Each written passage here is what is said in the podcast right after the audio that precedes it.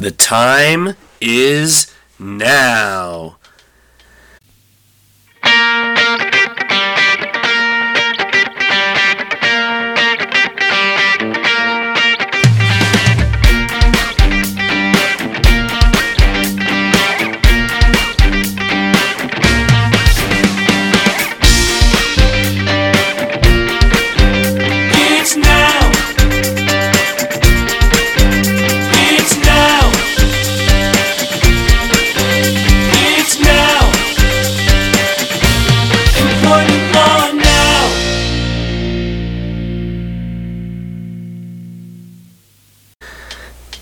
Volume 3, Episode 37. This is Employment Law Now. I am your host, Mike Schmidt, the Vice Chair of our Labor and Employment Department here at Cozen O'Connor. It is the first podcast episode of 2019. Welcome back.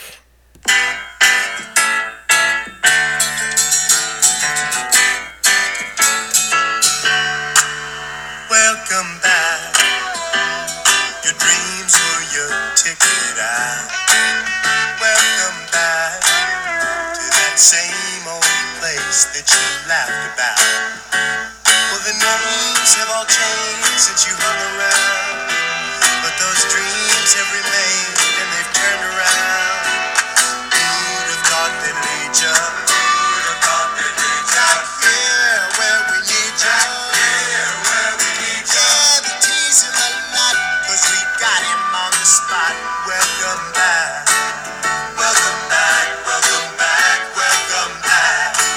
So, for those of you who have been following and listening to this podcast, first of all, thank you so much. I really appreciate it.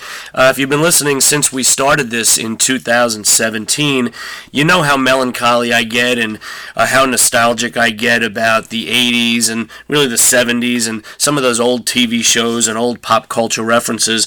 That was just another great one. Uh, thanks to John Sebastian for the great Welcome Back song. Of course, the theme song to Welcome Back Kotter. Uh, if you are just stumbling upon us, uh, and this is your first podcast episode, uh, first of all, welcome for the first time. Second of all, where you been? We've got all kinds of archived episodes uh, that you can check out on iTunes or on our website, employmentlawnow.com. We've had a great um, two year run so far, and I hope to continue to educate and entertain just a little bit through this podcast series, talking about all kinds of things employment law related. This episode, to start our new 2019 year, is uh, is a jam-packed one. There's so much uh, I want to tell you. I hope you had a great holiday. I hope you had a great new year. I hope, like me, you are energized to start this new year. Um, and so, what I want to do is I want to really have two of my segments focus this episode, uh, be the focus of this episode, I should say. Uh, I'm going to do a top five noteworthy now countdown, sort of five cases that um, came about at really at the end of 2018 uh, as we're about to turn the page and start this new year that I think are noteworthy. And then I'm going to go into uh, a top 10 list of the top 10 trends and challenges I think employers should be mindful of as we head into the new year. So here we go, and uh, yes, welcome back. so, noteworthy now. Noteworthy now. Top five cases. First case is a case called Trautman versus Time Warner Cable. It is out of the Fifth Circuit Court of Appeals. Very interesting one. The bottom line with this case is that the Federal Americans with Disabilities Act, the ADA, does not require allowing employees to avoid traffic. What? So here you had an individual employee who said, You need to accommodate me because the traffic that I have is so stressful and so debilitating mentally for me that I need an accommodation in my schedule to the extent of being able to come in a little bit later, leaving perhaps a little bit earlier, so that I can avoid the rush hour and the real crazy traffic. The court said, no, no, that's that's a little bit much. The ADA does not require allowing employees to avoid traffic. Interesting holding. Um, we'll keep an eye on this and see if other uh, federal courts come up with the same kind of conclusion. It'll be interesting to see if some state courts come up with the same conclusion, as uh, state laws in the disability world tend to be a little bit more protective of disability rights and uh, uh, accommodation requirements than even the federal ADA. Uh, can you imagine if this were the Second Circuit or a New York court here with the traffic on the Long Island Expressway? I mean, we'd all be uh, disabled under that definition if that was a holding that went the other way, at least here in New York in the Second Circuit. The second case uh, that I think is noteworthy uh, it's called Eagle versus SMG Salt Palace, if you are keeping score at home. It is a federal case out of the Federal District Court in Utah. And uh, the gist of this case was the court holding that a delay uh, in returning an employee to work for a month constituted interference under the Family Medical Leave Act, under the federal FMLA. Well, what happened here? You had a third party administrator, and many companies, particularly larger companies, but not only larger companies, they like to have third party administrators deal with leave requests, leave administration. And in this Eagle case, you had a third party administrator that was not responsive to an employee who was trying to get information on how to get back to work. And because the third party administrator was not responsive, because the third party administrator delayed the employee's ability to return to work for a month, the court held that that constituted FMLA interference. So to me, not only is the holding in that case significant just in and of itself, uh, and shows you, I think, that you really need to be kind of timely, you need to be kind of prompt and responsive when it comes to employees. But it's also important to note that, again, this was involving a third party administrator. So that all of you employers out there who do have third party administrators don't think that you are insulating yourself from potential liability under the FMLA or under other leave statutes simply because you've essentially delegated or attempted to delegate the obligation to deal with employees to this third party administrator. So you do, I think, still have an obligation, you the employer, to make sure that your third party administrator administrator is doing the right thing and doing things the right way. Case number three. Uh, it is called, if you are keeping score at home, Hustvet versus Allina Health System. This is a, another federal case out of the Eighth Circuit Court of Appeals. Here you had an employee who was an independent living skills specialist and the court found that there was no discrimination and no retaliation under the Americans with Disabilities Act when that independent living skills specialist refused to take a rubella vaccine. And that individual was terminated for refusing to take the rubella vaccine. It's interesting, certainly this time of year when the flu is going around and it's uh, you know winter time, and some companies want to have their employees get vaccinated for the flu and various other uh, illnesses. But this was very fact specific, and it's important to note that this was very fact specific in terms of the holding. The court found that the termination or the requirement to take a rubella vaccine was, in this case, job related and necessary the employer wanted to avoid patient care providers like this particular specialist from spreading certain diseases to uh, the healthcare employer's client base. Her job, in particular, had her working with potentially vulnerable patient, uh, the vulnerable patient population, and she refused, just flat out refused, to become immunized to an infectious disease like rubella. So, again, very fact specific. I'm not suggesting that every employer out there uh, could terminate an employee for refusing to be vaccinated. Um, but for those of you, particularly in the healthcare industry, uh, it might be a good case uh, to take note of. Noteworthy case number four. It is Reef versus Assisted Living by Hillcrest. This is also a federal case uh, that just came out of the Eastern District of Wisconsin. Very interesting case. I've talked about this all the time, that you get very caught up uh, quite often when you're looking at statutes and whether the employer is covered by a particular statute, whether the employee has met uh, eligibility requirements on certain statutes. You need to be careful when it comes to management or HR making certain promises, giving certain assurances that a statute might apply when it otherwise doesn't. So in this reef case, you had human resources giving assurances to an employee that she could take leave before she was actually eligible under the FMLA.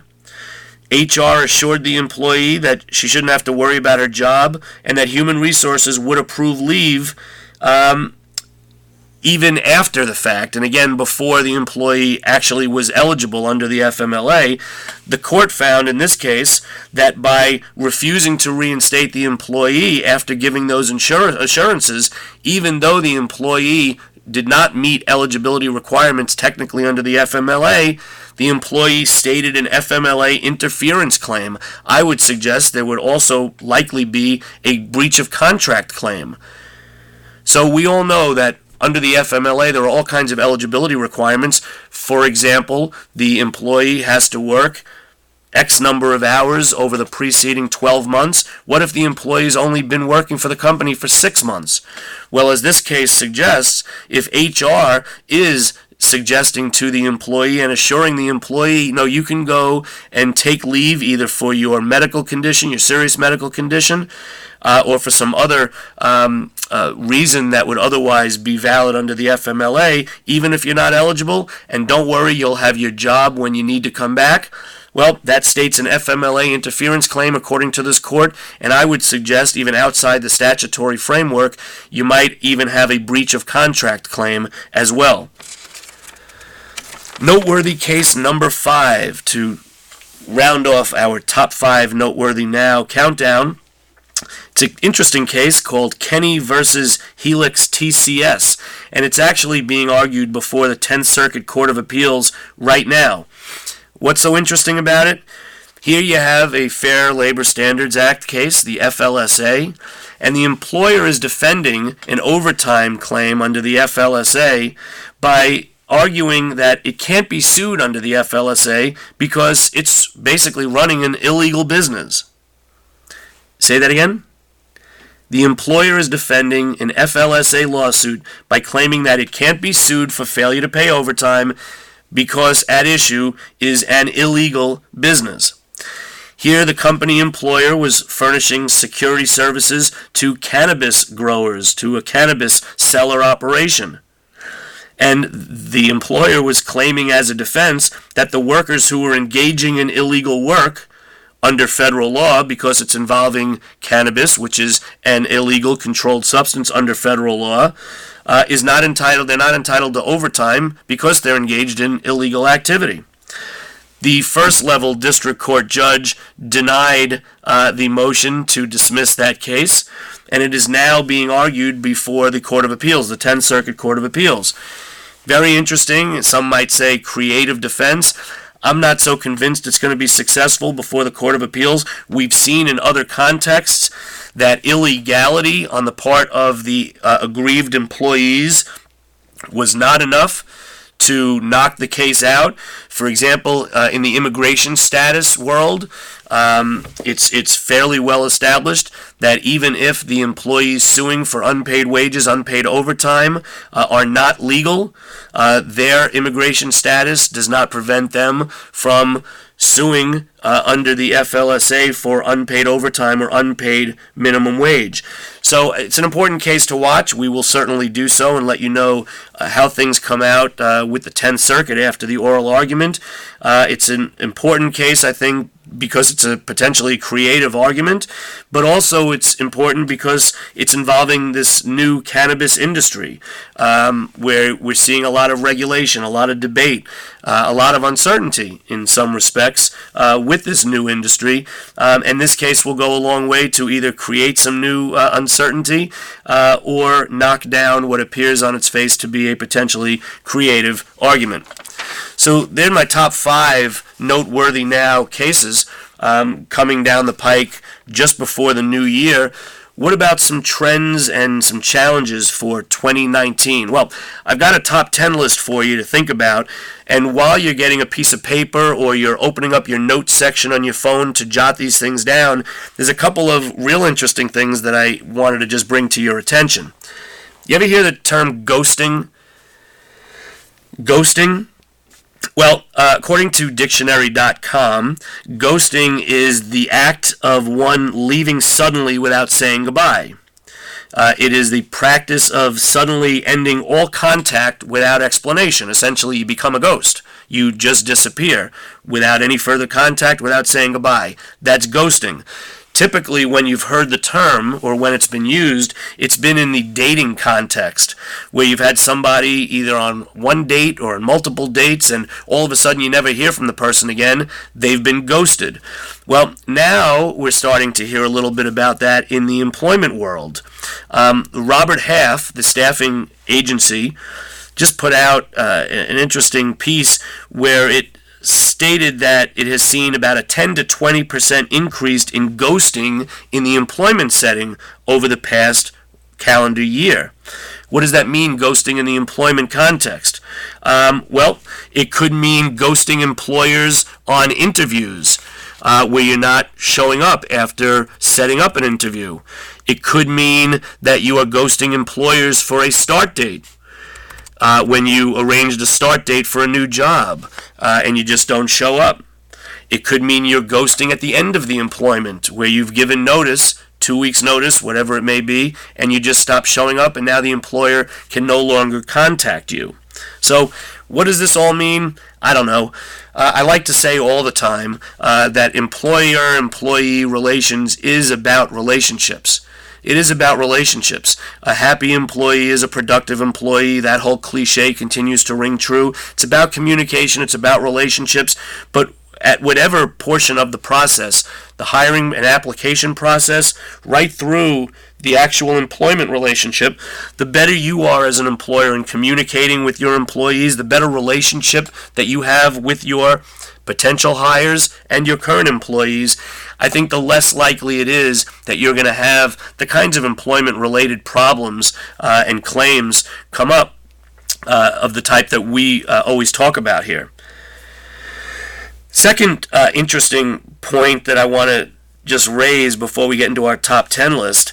Um, I saw two very interesting surveys over the holiday break and this is in the area of email etiquette and, and really annoying work email phrases. Now, look, when we get to email and we talk about email etiquette, don't get me started. I could spend an entire podcast episode, probably an entire two, three, or five part podcast series just on email etiquette and the things that make me crazy. I could do a top one list, frankly, and when you put reply to all on your list, that's really all I need. Um, I mean, who doesn't pay attention when you're sending the email?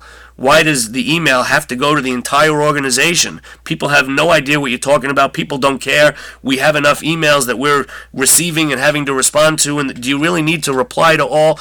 Don't get me started. Again, could be a whole episode. But anyway, I digress for a second. This is uh, a couple of interesting surveys in the email etiquette and uh, communication realm. The first one was a survey done by software company Adobe. It was a survey of a thousand U.S. workers where they surveyed and asked uh, what was the most irritating phrase that you believe is used in work emails. Uh, very interesting. The theme, I think, of the responses that they got, the theme was passive aggressiveness is something that people really don't like. Passive aggressiveness. So, what was the most hated, most irritating phrase that these 1,000 U.S. workers um, uh, provided in this survey, the most hated phrase was, quote, not sure if you saw my last email, dot, dot, dot. Not sure if you saw my last email. Honorable mentions for most hated emails, most irritating phrases used in work emails. Number two, per my last email. Number three, per our conversation. And by the way, if we're just parsing words, it may just be the use of the word per that people can't stand. Number four, sorry for the double email. Number five, uh, any updates on this? You, you getting the theme? Again, it's passive aggressiveness, but you know, if somebody would just respond to you the first time, if someone would just respond to you within, oh, I don't know, 10 days from when you sent the email, maybe you wouldn't have to be creating this passive aggressiveness. But I found it interesting that these were uh, the top uh, five or six or so uh, most irritating phrases according to this survey. Very quickly, the second survey that I read that I thought was quite funny. Here, uh, there was a survey of 2,000, 2,000 participants, um, a survey done by Glassdoor of the most hated office catchphrases. So this was not just irritating email phrases, uh, it's most hated office catchphrases. The most hated catchphrase used in the office touch base. Let's touch base. Why don't we touch base? Why don't you guys touch base? Touch base was the number one hated office catchphrase. Number two, we're on a journey. We're on a journey. Number three, game changer. Game changer.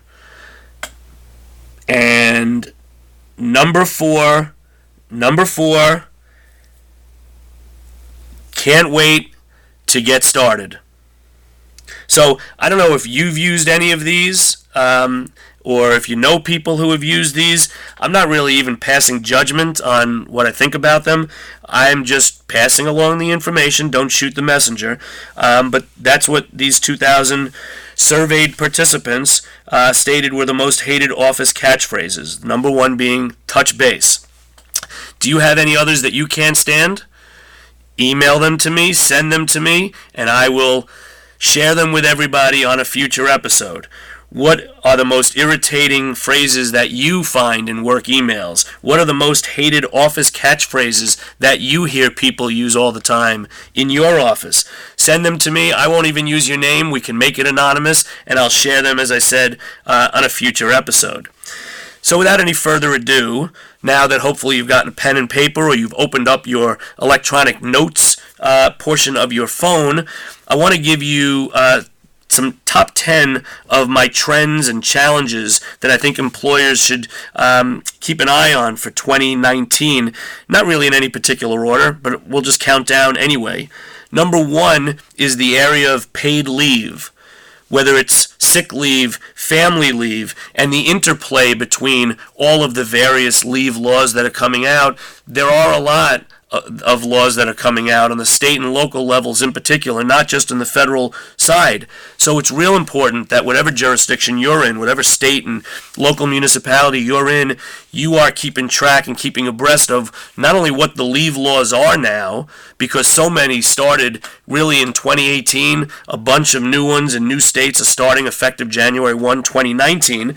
It's not only important to understand what leave laws apply to your jurisdiction, but how do they all intersect? How do they all interact with each other? The interplay of all of these is significant. Number two, trend and challenge for 2019 keeping abreast of the increase in minimum wage or and or the increase in the uh, salary uh, exemption threshold in your jurisdiction. Um, as you know, the United States Department of Labor is going to be coming up with its recommendation uh, early 2019 as to whether we're going to increase the salary threshold. But so many states, so many cities are taking matters into their own hands. And so, in many uh, jurisdictions, January 1, 2019 represented an increase in both the minimum wage, either generally by industry, by um, geographic area within the state, uh, as well as the salary threshold um, to allow an exemption under the state law, wage and hour law, the state wage and hour law. So if you haven't already done so, uh, take a look at what those new amounts are in your jurisdiction. Number three, trend and challenge for 2019. We're going to continue to hear a lot about sexual harassment, sexual harassment related laws and training. Uh, a lot came about in 2018. I think you're going to start to see a, a bunch more. In fact, there are uh, several that are becoming effective in 2019, uh, whether it's uh, obligations related to sexual harassment types of things, whether it's disclosure or non disclosure requirements and settlement agreements, whether it's training obligations on your company. Here are some uh, phrases that I think you want to keep an eye out for. Third party harassment. We're going to see a lot about that, hear a lot about that. What do I mean? When you have customers, when you have vendors, when you have people coming into your office, onto your property, they're the ones doing the harassing as opposed to a supervisor or another employee. Third party harassment. We're going to start to or continue to hear a lot more about that, I believe, in 2019. Violations of the OSHA General Duty Clause. I'm not going to spend a lot of time going into OSHA right now. Uh, one of our upcoming episodes, uh, very soon, we're going to dive a little bit deeper into OSHA. There is this general duty clause that puts a general duty on employers to have a safe and healthy work environment and the extent to which OSHA is using the general duty clause to really police sexual harassment and other forms of harassment in the workplace, I think is going to be something uh, you'll be hearing a lot about in 2019 as well. Number four, reasonable accommodation reasonable accommodation. We heard about that a little bit in a couple of the uh, cases that I mentioned, a couple of the noteworthy cases that I mentioned at the start of this episode. But we are going to continue to hear a lot about reasonable accommodation. We're going to hear about it in the disability world, but I also think we're going to go beyond the medical disability. We're going to hear about it in the emotional and the mental disability. We're also going to go outside disability and we're going to hear more about reasonable accommodation requirements in areas such as pregnancy, accommodation, religious accommodation. So we'll talk more about that in future episodes as well. But, you know, jot that down as a trend, as a challenge.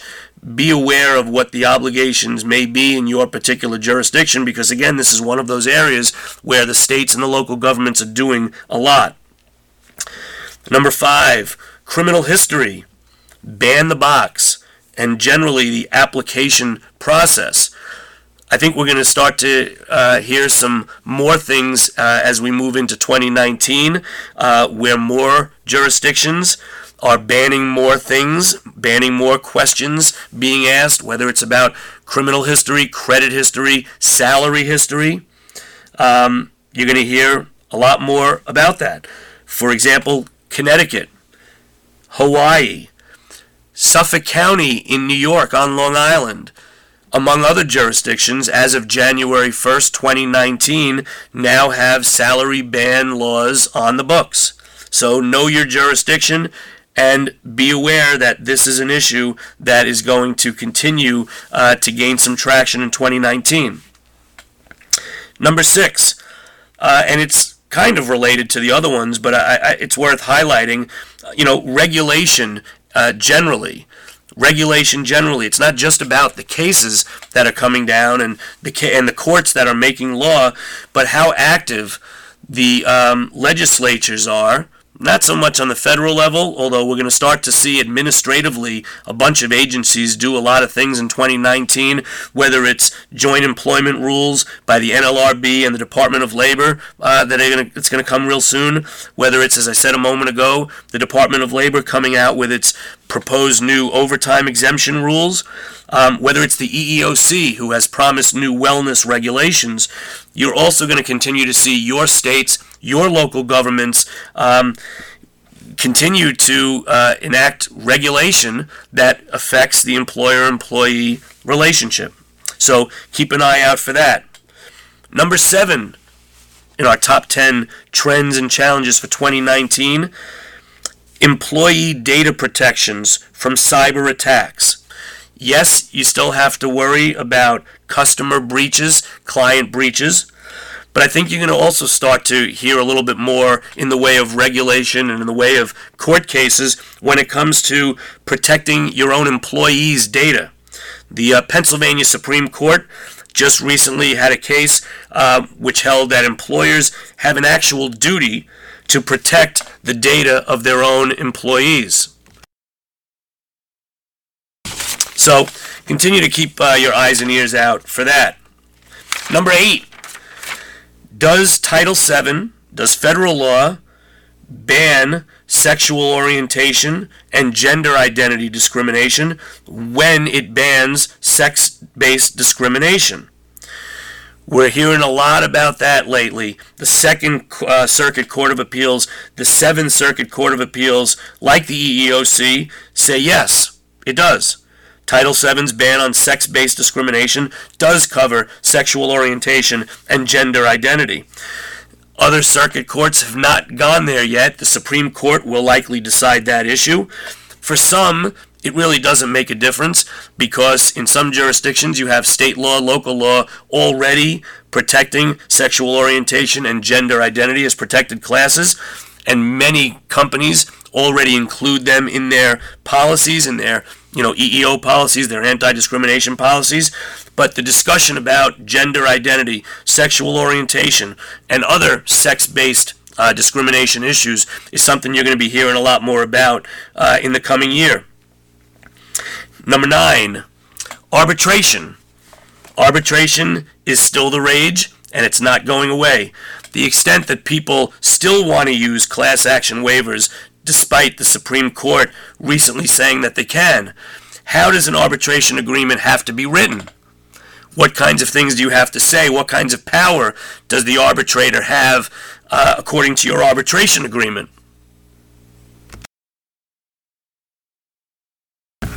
Those are the kinds of uh, issues that we're going to be hearing a lot more about. Um, can you have arbitration of sex harassment cases? What are the consequences if you do try to force arbitration on sexual harassment cases? What about other kinds of harassment cases? So, arbitration and the issue of arbitration um, will continue to be a topic of discussion. And then, lastly, uh, and this really does cover, I think, a lot of the other trends that I've mentioned on this list, but I also wanted to highlight this one in particular, and that is this notion of work life balance. Work life balance. Sure, minimum wage, equal pay, sex based discrimination, um, salary bans, salary history bans, those all do go to work life balance. But I think you're going to be reading a lot more, hearing a lot more in 2019 about efforts of whether it's the courts or really whether it's the legislatures in the various jurisdictions coming up with new rules, coming up with new regulations to try to improve the work life balance of employees. Very fascinating one. You may remember if you um, were listening to an episode toward the end of 2017 uh, where I was talking about the email curfew rule. Uh, the email curfew, part of a package of employment regulations out in France, where the concept was that France, uh, among other among other new requirements in this work-life balance issue there in that country, said that employers are going to be prohibited from requiring employees to respond to emails when it's not a working hour. Most people said, well, you know, interesting concept that's not going to get to the U.S very soon. Well, New York City, New York City, which again is California east to many people, the New York City uh, Council has just introduced a bill and has scheduled a hearing on this. The hearing is going to be on January 17th. Uh, and the bill is uh, a local law to amend the New York City Charter and the Administrative Code of the City of New York um, regarding private employees having the right to disconnect from electronic communications during non work hours. And so, what is the proposed rule? Well, let me read it to you. Very simple. It shall be unlawful for any employer to require an employee to access work related electronic communications outside of the usual work hours, not including overtime, except in emergencies. And employers are required to adopt a written policy regarding the use of electronic devices to send or receive emails, text messages, and other kinds of uh, work related communications, and advise employees that they have the right to disconnect. This is something worth following. Um, I do think it's going to be a trend. I don't know if it's going to pass in New York City yet, but it's worth uh, following. It's worth keeping an eye on um, because it can significantly change the way we all do business. I will uh, keep my eye on it, and uh, I'll let you know what happens with the New York City hearing. As you could tell, though, a little too much celebrating, a little too much shouting uh, over the holiday and the New Year's break has cost me a bit of my voice. So before I go uh, any longer annoying the hell out of you with this scrappy, scraggly uh, voice, Um, I'm going to end here with that as my top 10 trends and challenges for 2019. Again, thanks so much for listening. Uh, I really appreciate you coming to the podcast, and I look forward to a great 2019. Welcome back, everybody.